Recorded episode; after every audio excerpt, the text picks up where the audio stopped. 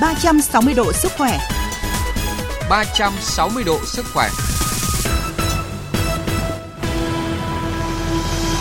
Thưa quý vị và các bạn, đến thời điểm này thì cả nước đã ghi nhận khoảng 55.000 ca mắc sốt xuất huyết, trong đó có 13 trường hợp tử vong.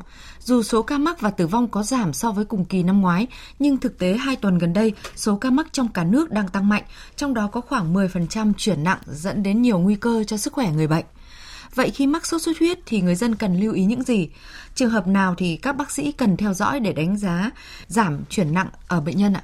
Trong chương trình 360 độ sức khỏe hôm nay, chúng tôi mời đến phòng thu bác sĩ Vũ Viết Sáng, trưởng khoa bệnh lây đường hô hấp và hồi sức, Viện Lâm sàng các bệnh truyền nhiễm, Bệnh viện Trung ương Quân đội 108. Vâng, xin cảm ơn tiến sĩ bác sĩ Vũ Viết Sáng đã nhận lời tham gia chương trình của chúng tôi ạ. Vâng, xin chào quý vị và các bạn. Vâng, thưa tiến sĩ bác sĩ Vũ Viết Sáng, khoảng 2 tuần trở lại đây thì Hà Nội và một số tỉnh miền Bắc đã ghi nhận số bệnh nhân mắc sốt xuất huyết tăng mạnh so với những tuần trước đây ạ. À, vậy bác sĩ có thể thông tin thêm về tình hình điều trị cho các bệnh nhân tại khoa bệnh à, lây đường hô hấp và hồi sức của Bệnh viện Trung ương Quân đội 108 ạ? Vâng, đúng như vậy, đúng như chị đã nói. À, trong khoảng thời gian 2 tuần trở lại đây thì số lượng bệnh nhân sốt xuất huyết đến khám và điều trị tại bệnh viện Trung ương Quân đội 108 đã tăng lên rất là nhiều và trong đó chúng tôi cũng gặp mà khá nhiều bệnh nhân có những cái dấu hiệu cảnh báo cũng như bệnh nhân sốt xuất huyết đang nặng đang được uh, cấp cứu và điều trị tại bệnh viện Trung ương Quân đội 108 chúng tôi. Vâng, vâng ạ, à, khi mà nhập viện vào đây thì hầu hết là các bệnh nhân đều có những cái triệu chứng hay những có những cái biểu hiện dịch tễ gì đáng lưu ý ạ? À, vâng, năm nay thì à, báo cáo với lại quý vị tình hình bệnh nhân sốt xuất huyết đanh nó xuất hiện ở hầu hết các quận huyện trong thành phố.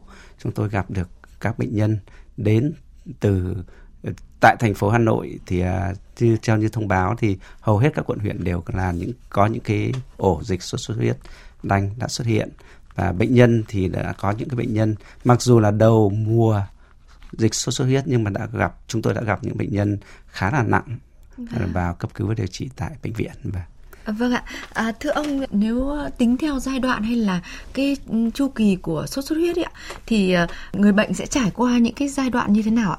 Cái mức độ bệnh như thế nào trong uh, thời gian bị sốt xuất huyết ạ? Vâng, thông thường một người một bệnh nhân bị sốt xuất huyết thì sẽ trải qua ba cái giai đoạn chính.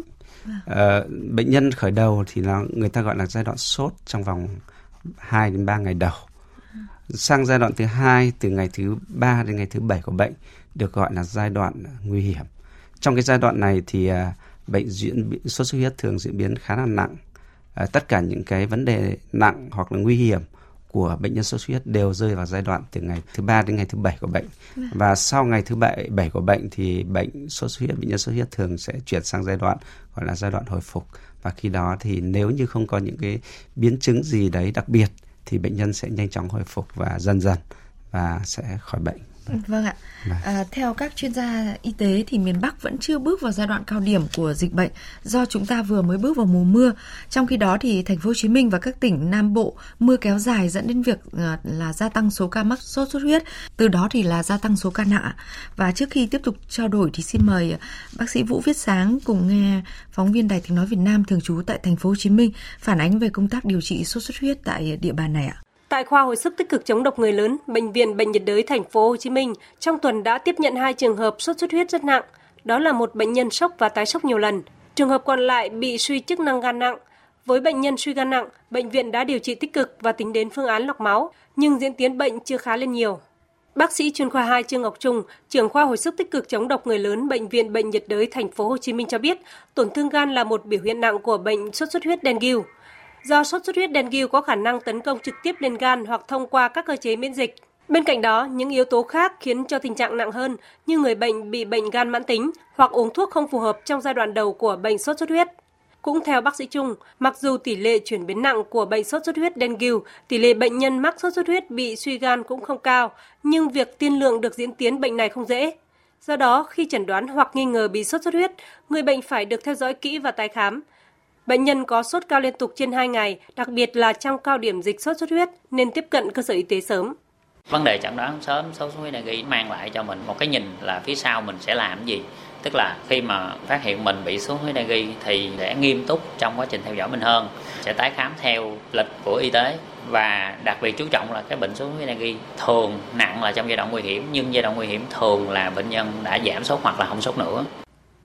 Theo Sở Y tế Thành phố Hồ Chí Minh, quy luật diễn tiến dịch bệnh hàng năm tại Thành phố Hồ Chí Minh, mùa cao điểm của bệnh sốt xuất huyết đã bắt đầu tăng và tăng cao từ cuối tháng 7, dự kiến kéo dài đến hết tháng 10 hàng năm. Trong khi đó, qua giám sát, tỷ lệ phát hiện có lăng quang tại các điểm nguy cơ gần 48%, 49 trên 103 điểm. Đây là con số đáng báo động, tỷ lệ này sẽ cao hơn nữa khi thành phố Hồ Chí Minh mưa nhiều hơn và không có những biện pháp quyết liệt để kiểm soát các điểm nguy cơ sốt xuất huyết. À, vâng thưa bác sĩ Vũ Viết Sáng, sau khi nghe ghi nhận của phóng viên chúng tôi tại thành phố Hồ Chí Minh với những trường hợp bệnh nhân sốc và tái sốc do biến chứng của sốt xuất huyết ấy ạ và một bác sĩ đồng nghiệp của bác sĩ Vũ Viết Sáng có nói rằng là, à, là giai đoạn nguy hiểm thì thường là bệnh nhân đã giảm sốt hoặc là không sốt nữa. À, vậy thì à, từ thực tế điều trị tại à, khoa bệnh à, lây đường hô hấp và hồi sức của bệnh viện Trung ương Quân đội 108 thì bác sĩ có thể thông tin thêm về những diễn biến của các ca bệnh sốt xuất huyết nặng đã điều trị tại đây ạ? Vâng, bệnh sốt xuất huyết thì người ta chia làm 3 mức độ khác nhau. Sốt xuất huyết thông thường, sốt xuất huyết có dấu hiệu cảnh báo và sốt xuất huyết đanh nặng. Đặc biệt người dân để dự phòng cái việc mà chuyển nặng thì đặc biệt bệnh nhân cần những người bệnh cần phải được theo dõi và giám sát rất là kỹ, phát hiện sớm kịp thời các dấu hiệu cảnh báo để đến khi có dấu hiệu cảnh báo thì người bệnh cần đến khám bệnh và nằm theo dõi điều trị nội trú tại bệnh viện để, để điều trị kịp thời phòng tránh cái việc mà nó chuyển nặng. Các dấu hiệu nặng của bệnh nhân thì nó cũng rất là đa dạng. Bệnh nhân nặng có thể thể hiện bằng cái việc mà sốc tụt huyết áp rồi là xuất huyết toàn thân có thể là xuất huyết da niêm mạc xuất huyết uh, tiêu hóa xuất huyết uh, não và thậm chí là xuất huyết uh, có thể nôn ra máu đi ngoài phân đen rồi ngoài ra thì nó có những cái tổn thương suy đa tạng ví dụ như suy chức năng gan suy chức năng thận rồi tổn thương cơ tim viêm cơ tim cấp và thậm chí có thể ngừng tim. Ờ, rồi có những trường hợp nó có cái phù phổi cấp uh, tràn dịch màng phổi nặng gây suy hô hấp. Đấy tất cả là những cái biểu hiện đó là những biểu hiện nặng của bệnh nhân sốt xuất huyết. Và thực tế chúng tôi đã từng gặp những bệnh nhân rất là trẻ bị sốt xuất huyết. Đặc điểm của bệnh sốt xuất huyết nó diễn biến rất nhanh đôi khi chúng ta không thể lường trước được cái diễn biến nặng của bệnh. Có những bệnh người bệnh mà mới chỉ hôm qua thôi là bệnh nhân vẫn còn có thể là à, sinh hoạt rồi tỉnh táo bình thường. Nhưng mà bệnh nó diễn biến rất nặng. Ngày hôm sau đã có thể có những cái biểu hiện của uh, viêm cơ tim chúng tôi đã từng gặp những bệnh nhân như vậy. Rồi thậm chí là ngừng tim mà chúng tôi đã phải thực hiện những biện pháp cấp cứu ví dụ như thở máy rồi thậm chí phải ECMO lọc máu rồi ECMO vâng vâng để cứu sống bệnh nhân vâng. vâng. Như vậy thì có thể thấy là diễn biến của ca bệnh cũng còn phụ thuộc vào cả cái quá trình điều trị hay là sức đề kháng của bệnh nhân nữa đúng không ạ đối với từng ca bệnh. À, thưa bác sĩ, qua số điện thoại của chương trình là 0243 934 1040 và 0243 5563 563 thì uh, chúng tôi đã nhận được câu hỏi gửi đến uh, chương trình là uh, xin chào bác sĩ Vũ Viết Sáng. Uh, chúng tôi muốn hỏi rằng là nếu người nhà tôi mà sốt cao nghi ngờ mắc sốt xuất huyết thì có nên nhờ nhân viên y tế tại trạm y tế xã vào truyền nước để hạ sốt không ạ? À, chúng tôi khuyên là bạn nên cho người nhà đến một cơ sở y tế khám bệnh để có cái chẩn đoán chính xác. Tại vì mặc dù chúng ta đang thời điểm của dịch sốt xuất huyết, chúng ta rất cảnh giác với bệnh sốt xuất huyết. Tuy nhiên là bệnh sốt xuất huyết anh cũng có thể là có những cái dấu hiệu triệu chứng ừ, rất giống và có thể nhầm lẫn với rất nhiều những bệnh khác. Ví dụ như những cái bệnh sốt phát ban thông thường hoặc là bệnh chân tay miệng, rồi thậm chí bệnh sốt mò hoặc là nhiễm khuẩn huyết do liên cầu khuẩn hay do màng não cầu hay là một cái sốc nhiễm khuẩn khác những bệnh khác rất nặng. Vì vậy vấn đề đầu tiên của chúng ta là phải nhận diện đúng nó có phải là sốt xuất huyết đanh không. Còn sau đó thì tùy theo mức độ nặng hay nhẹ của bệnh mà chúng ta có những thái độ điều trị tại nhà tại cơ quan vâng. sở y tế tuyến đầu hay phải chuyển đến bệnh viện. Vâng Vâng ạ. À, như vậy thì khi mà có biểu hiện sốt cao trong vài ngày thì người bệnh cũng nên đến các cơ sở y tế để được xét nghiệm, được khám chữa bệnh à, để phân loại xem là mình có bị sốt xuất huyết đanh hay không, chứ không tự chẩn đoán hay là tự gọi nhân viên y tế ở đâu đó đến truyền nước đúng không ạ? Vâng. Vì dân mình là hay có cái thói quen là à, sốt là rất là thích truyền cái chai nước đấy ạ. Và tôi cũng chưa từng biết đấy là chai nước gì. Vâng, điều đó thì đôi khi là một cái rất nguy hiểm và chúng ta không nên làm như vậy Vâng ạ. Trong điều quá trình mà có những bệnh nhân đến khám và điều trị thì ờ, có các bác sĩ cũng đã cho bệnh nhân là điều trị tại nhà đấy ạ. Ừ. Thì ờ, ừ, bác sĩ có lời khuyên gì tới người bệnh và người thân trong cái quá trình chăm sóc điều trị cho bệnh nhân mắc sốt xuất huyết tại nhà để ờ, làm sao để bệnh nhân mau chóng hồi phục, hạn chế chuyển nặng ạ? Vâng.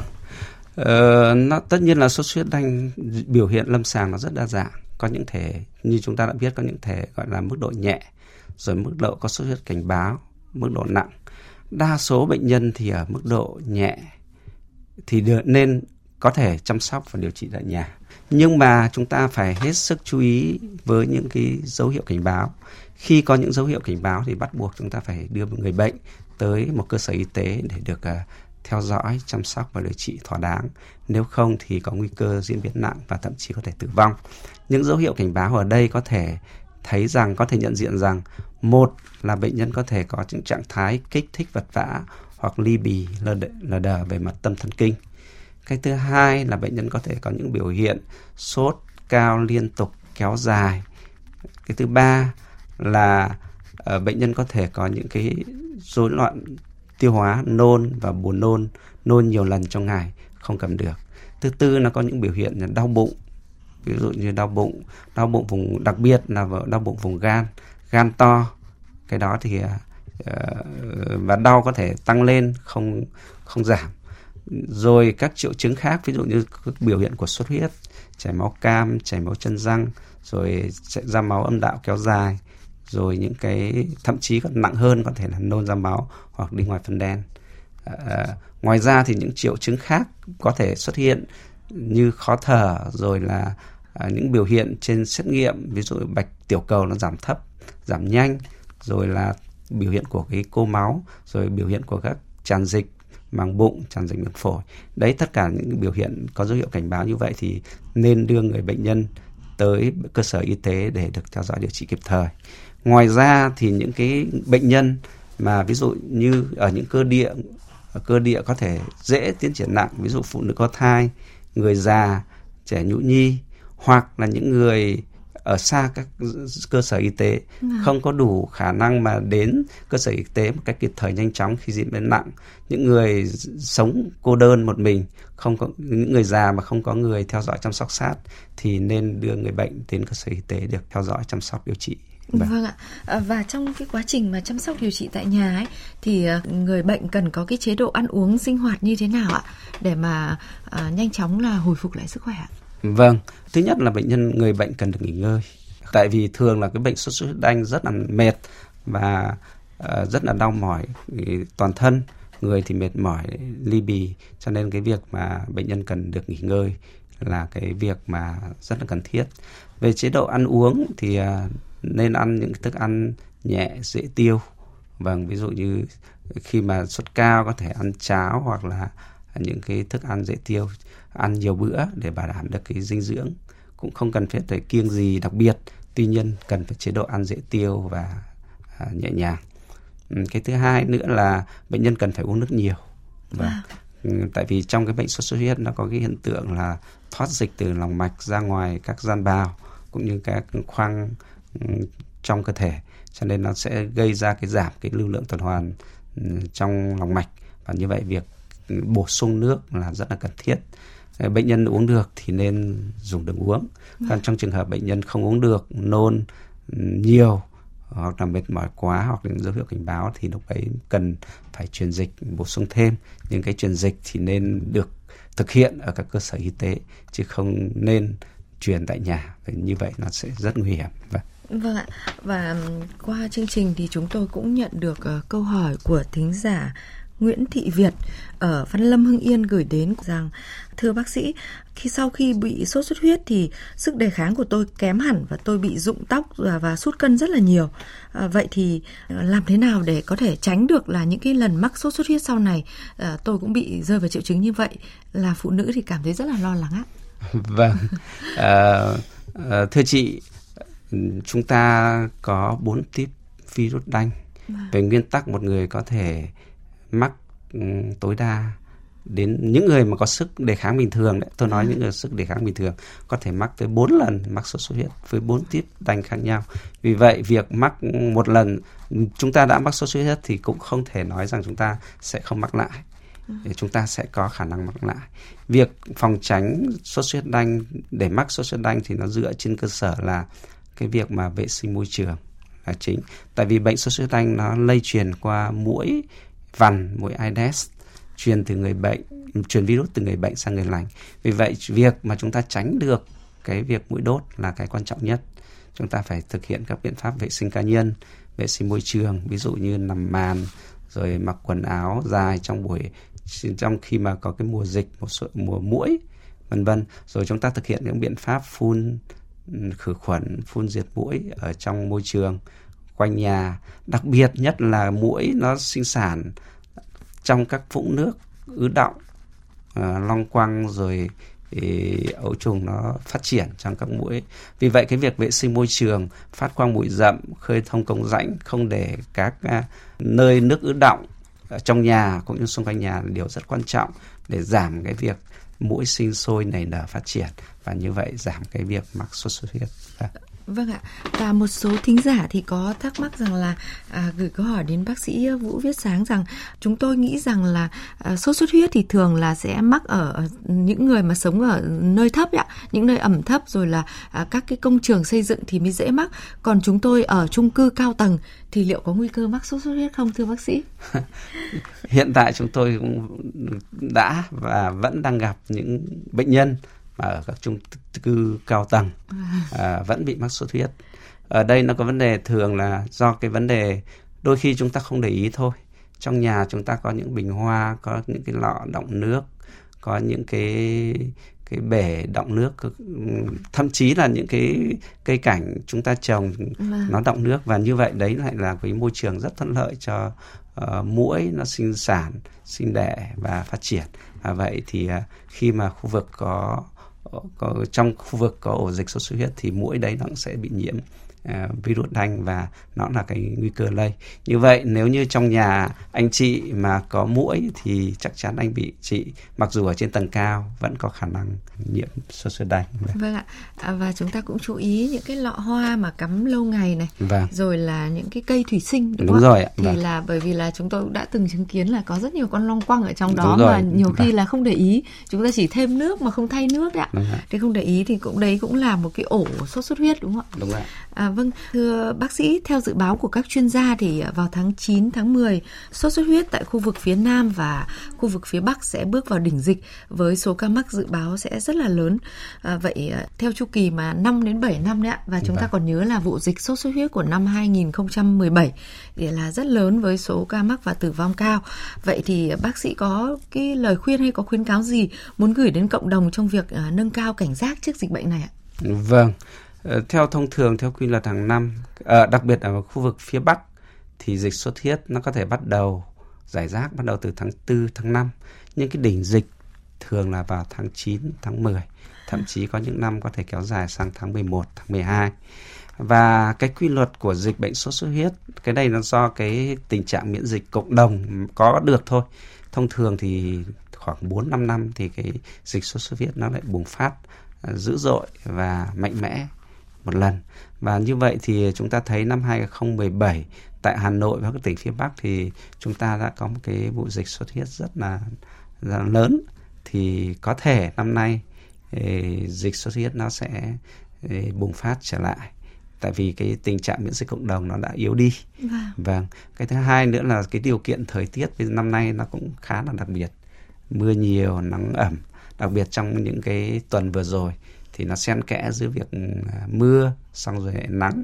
Nó là điều kiện rất là thuận lợi cho mũi sinh sản phát triển. Và như vậy thì đi kèm theo đó là cái dịch sốt xuất huyết sẽ bùng phát. À, với cái tiên lượng như vậy thì à, cũng mong rằng là chúng ta các gia đình cũng như là à, bản thân mọi người cũng ý thức được cái biện pháp phòng chống dịch bệnh để tránh cái việc mà mình bị mắc bệnh. Quan trọng nhất là tránh mũi đốt và hạn chế cái việc mà uh, tạo những cái môi trường thuận lợi cho mũi sinh sản và phát triển. Như vậy chúng ta phải thực hiện nghiêm cái việc mà nằm màn rồi là hạn chế mũi đốt bằng các biện pháp uh, có thể là dùng các kem xua đuổi vân vân vân. Và đặc biệt nhất là xử lý vệ sinh môi trường trong nhà uh, ngoại cảnh xung quanh để tránh những cái ổ đọng nước.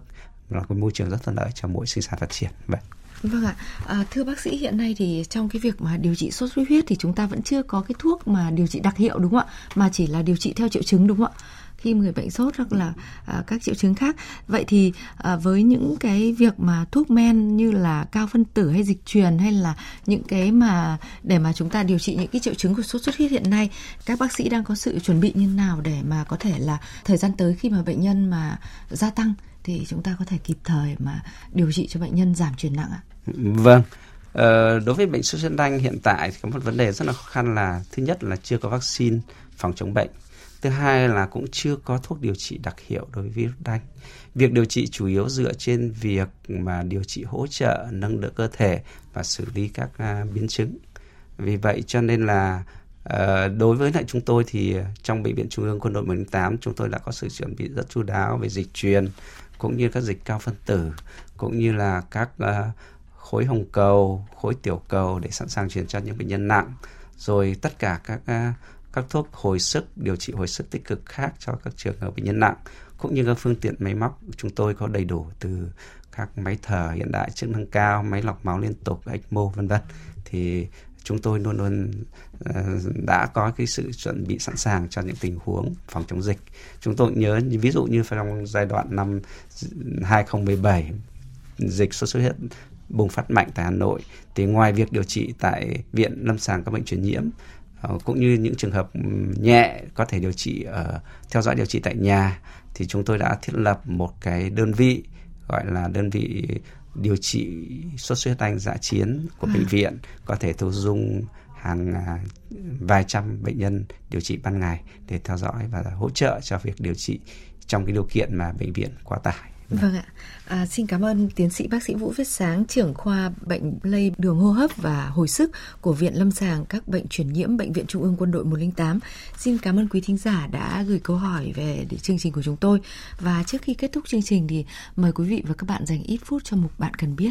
Thưa quý vị, thưa các bạn, chúng tôi sẽ thông tin đến quý vị và các bạn về những mối nguy của bệnh lý viêm đường tiết niệu. Chắc hẳn là nghe đến căn bệnh này, không ít người cho rằng bệnh viêm đường tiết niệu dễ mắc, dễ khỏi nên không cần lo lắng nhiều. Nhưng thực chất, chúng ta cần hiểu về bệnh này ra sao. Theo y khoa thì viêm đường tiết niệu là thuật ngữ chỉ bệnh lý viêm nhiễm xảy ra trên đường tiết niệu do vi khuẩn. Người bệnh nếu rơi vào tình trạng viêm nhiễm nặng có thể là thường xuyên bị đau lưng, ấn lạnh, sốt, buồn nôn và nôn, nước tiểu có màu khác, đi tiểu khó, tiểu gắt, bụng ẩm ạch, khó chịu. Những triệu chứng bệnh đã khiến không ít bệnh nhân gặp phải nhiều khó khăn, cản trở trong cuộc sống hàng ngày.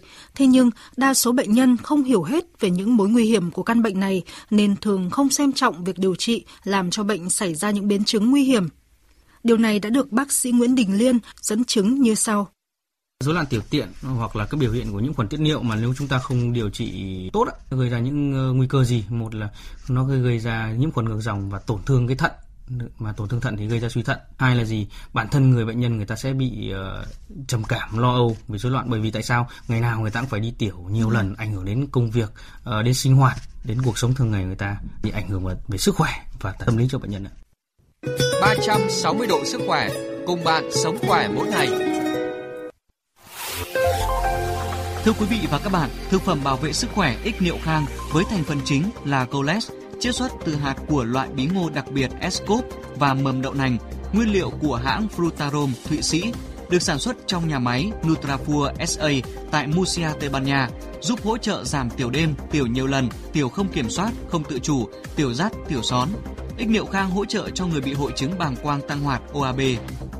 Ích niệu khang dùng được cho cả nam giới và phụ nữ bị tiểu đêm, tiểu nhiều lần, tiểu không kiểm soát, không tự chủ, tiểu rắt, tiểu són, người bị bàng quang tăng hoạt, OAB hay bàng quang kích thích. Quý vị nên uống ít niệu kham mỗi ngày 2 lần, mỗi lần 2 đến 3 viên trước bữa ăn 30 phút hoặc sau khi ăn 1 giờ. Mỗi đợt sử dụng liên tục từ 3 đến 6 tháng để đạt hiệu quả tốt nhất. Có thể uống ít niệu khang lâu dài, có thể sử dụng ít niệu khang cùng thuốc tây. Mọi thông tin về sản phẩm xin liên hệ số điện thoại miễn cước 1800 6723. Chú ý không dùng sản phẩm cho phụ nữ có thai, người mẫn cảm với bất kỳ thành phần nào của sản phẩm. Thực phẩm này không phải là thuốc, không thay thế thuốc chữa bệnh. Vâng, đến đây thì thời lượng của chương trình 360 độ sức khỏe đã hết. Xin chào tạm biệt và hẹn gặp lại.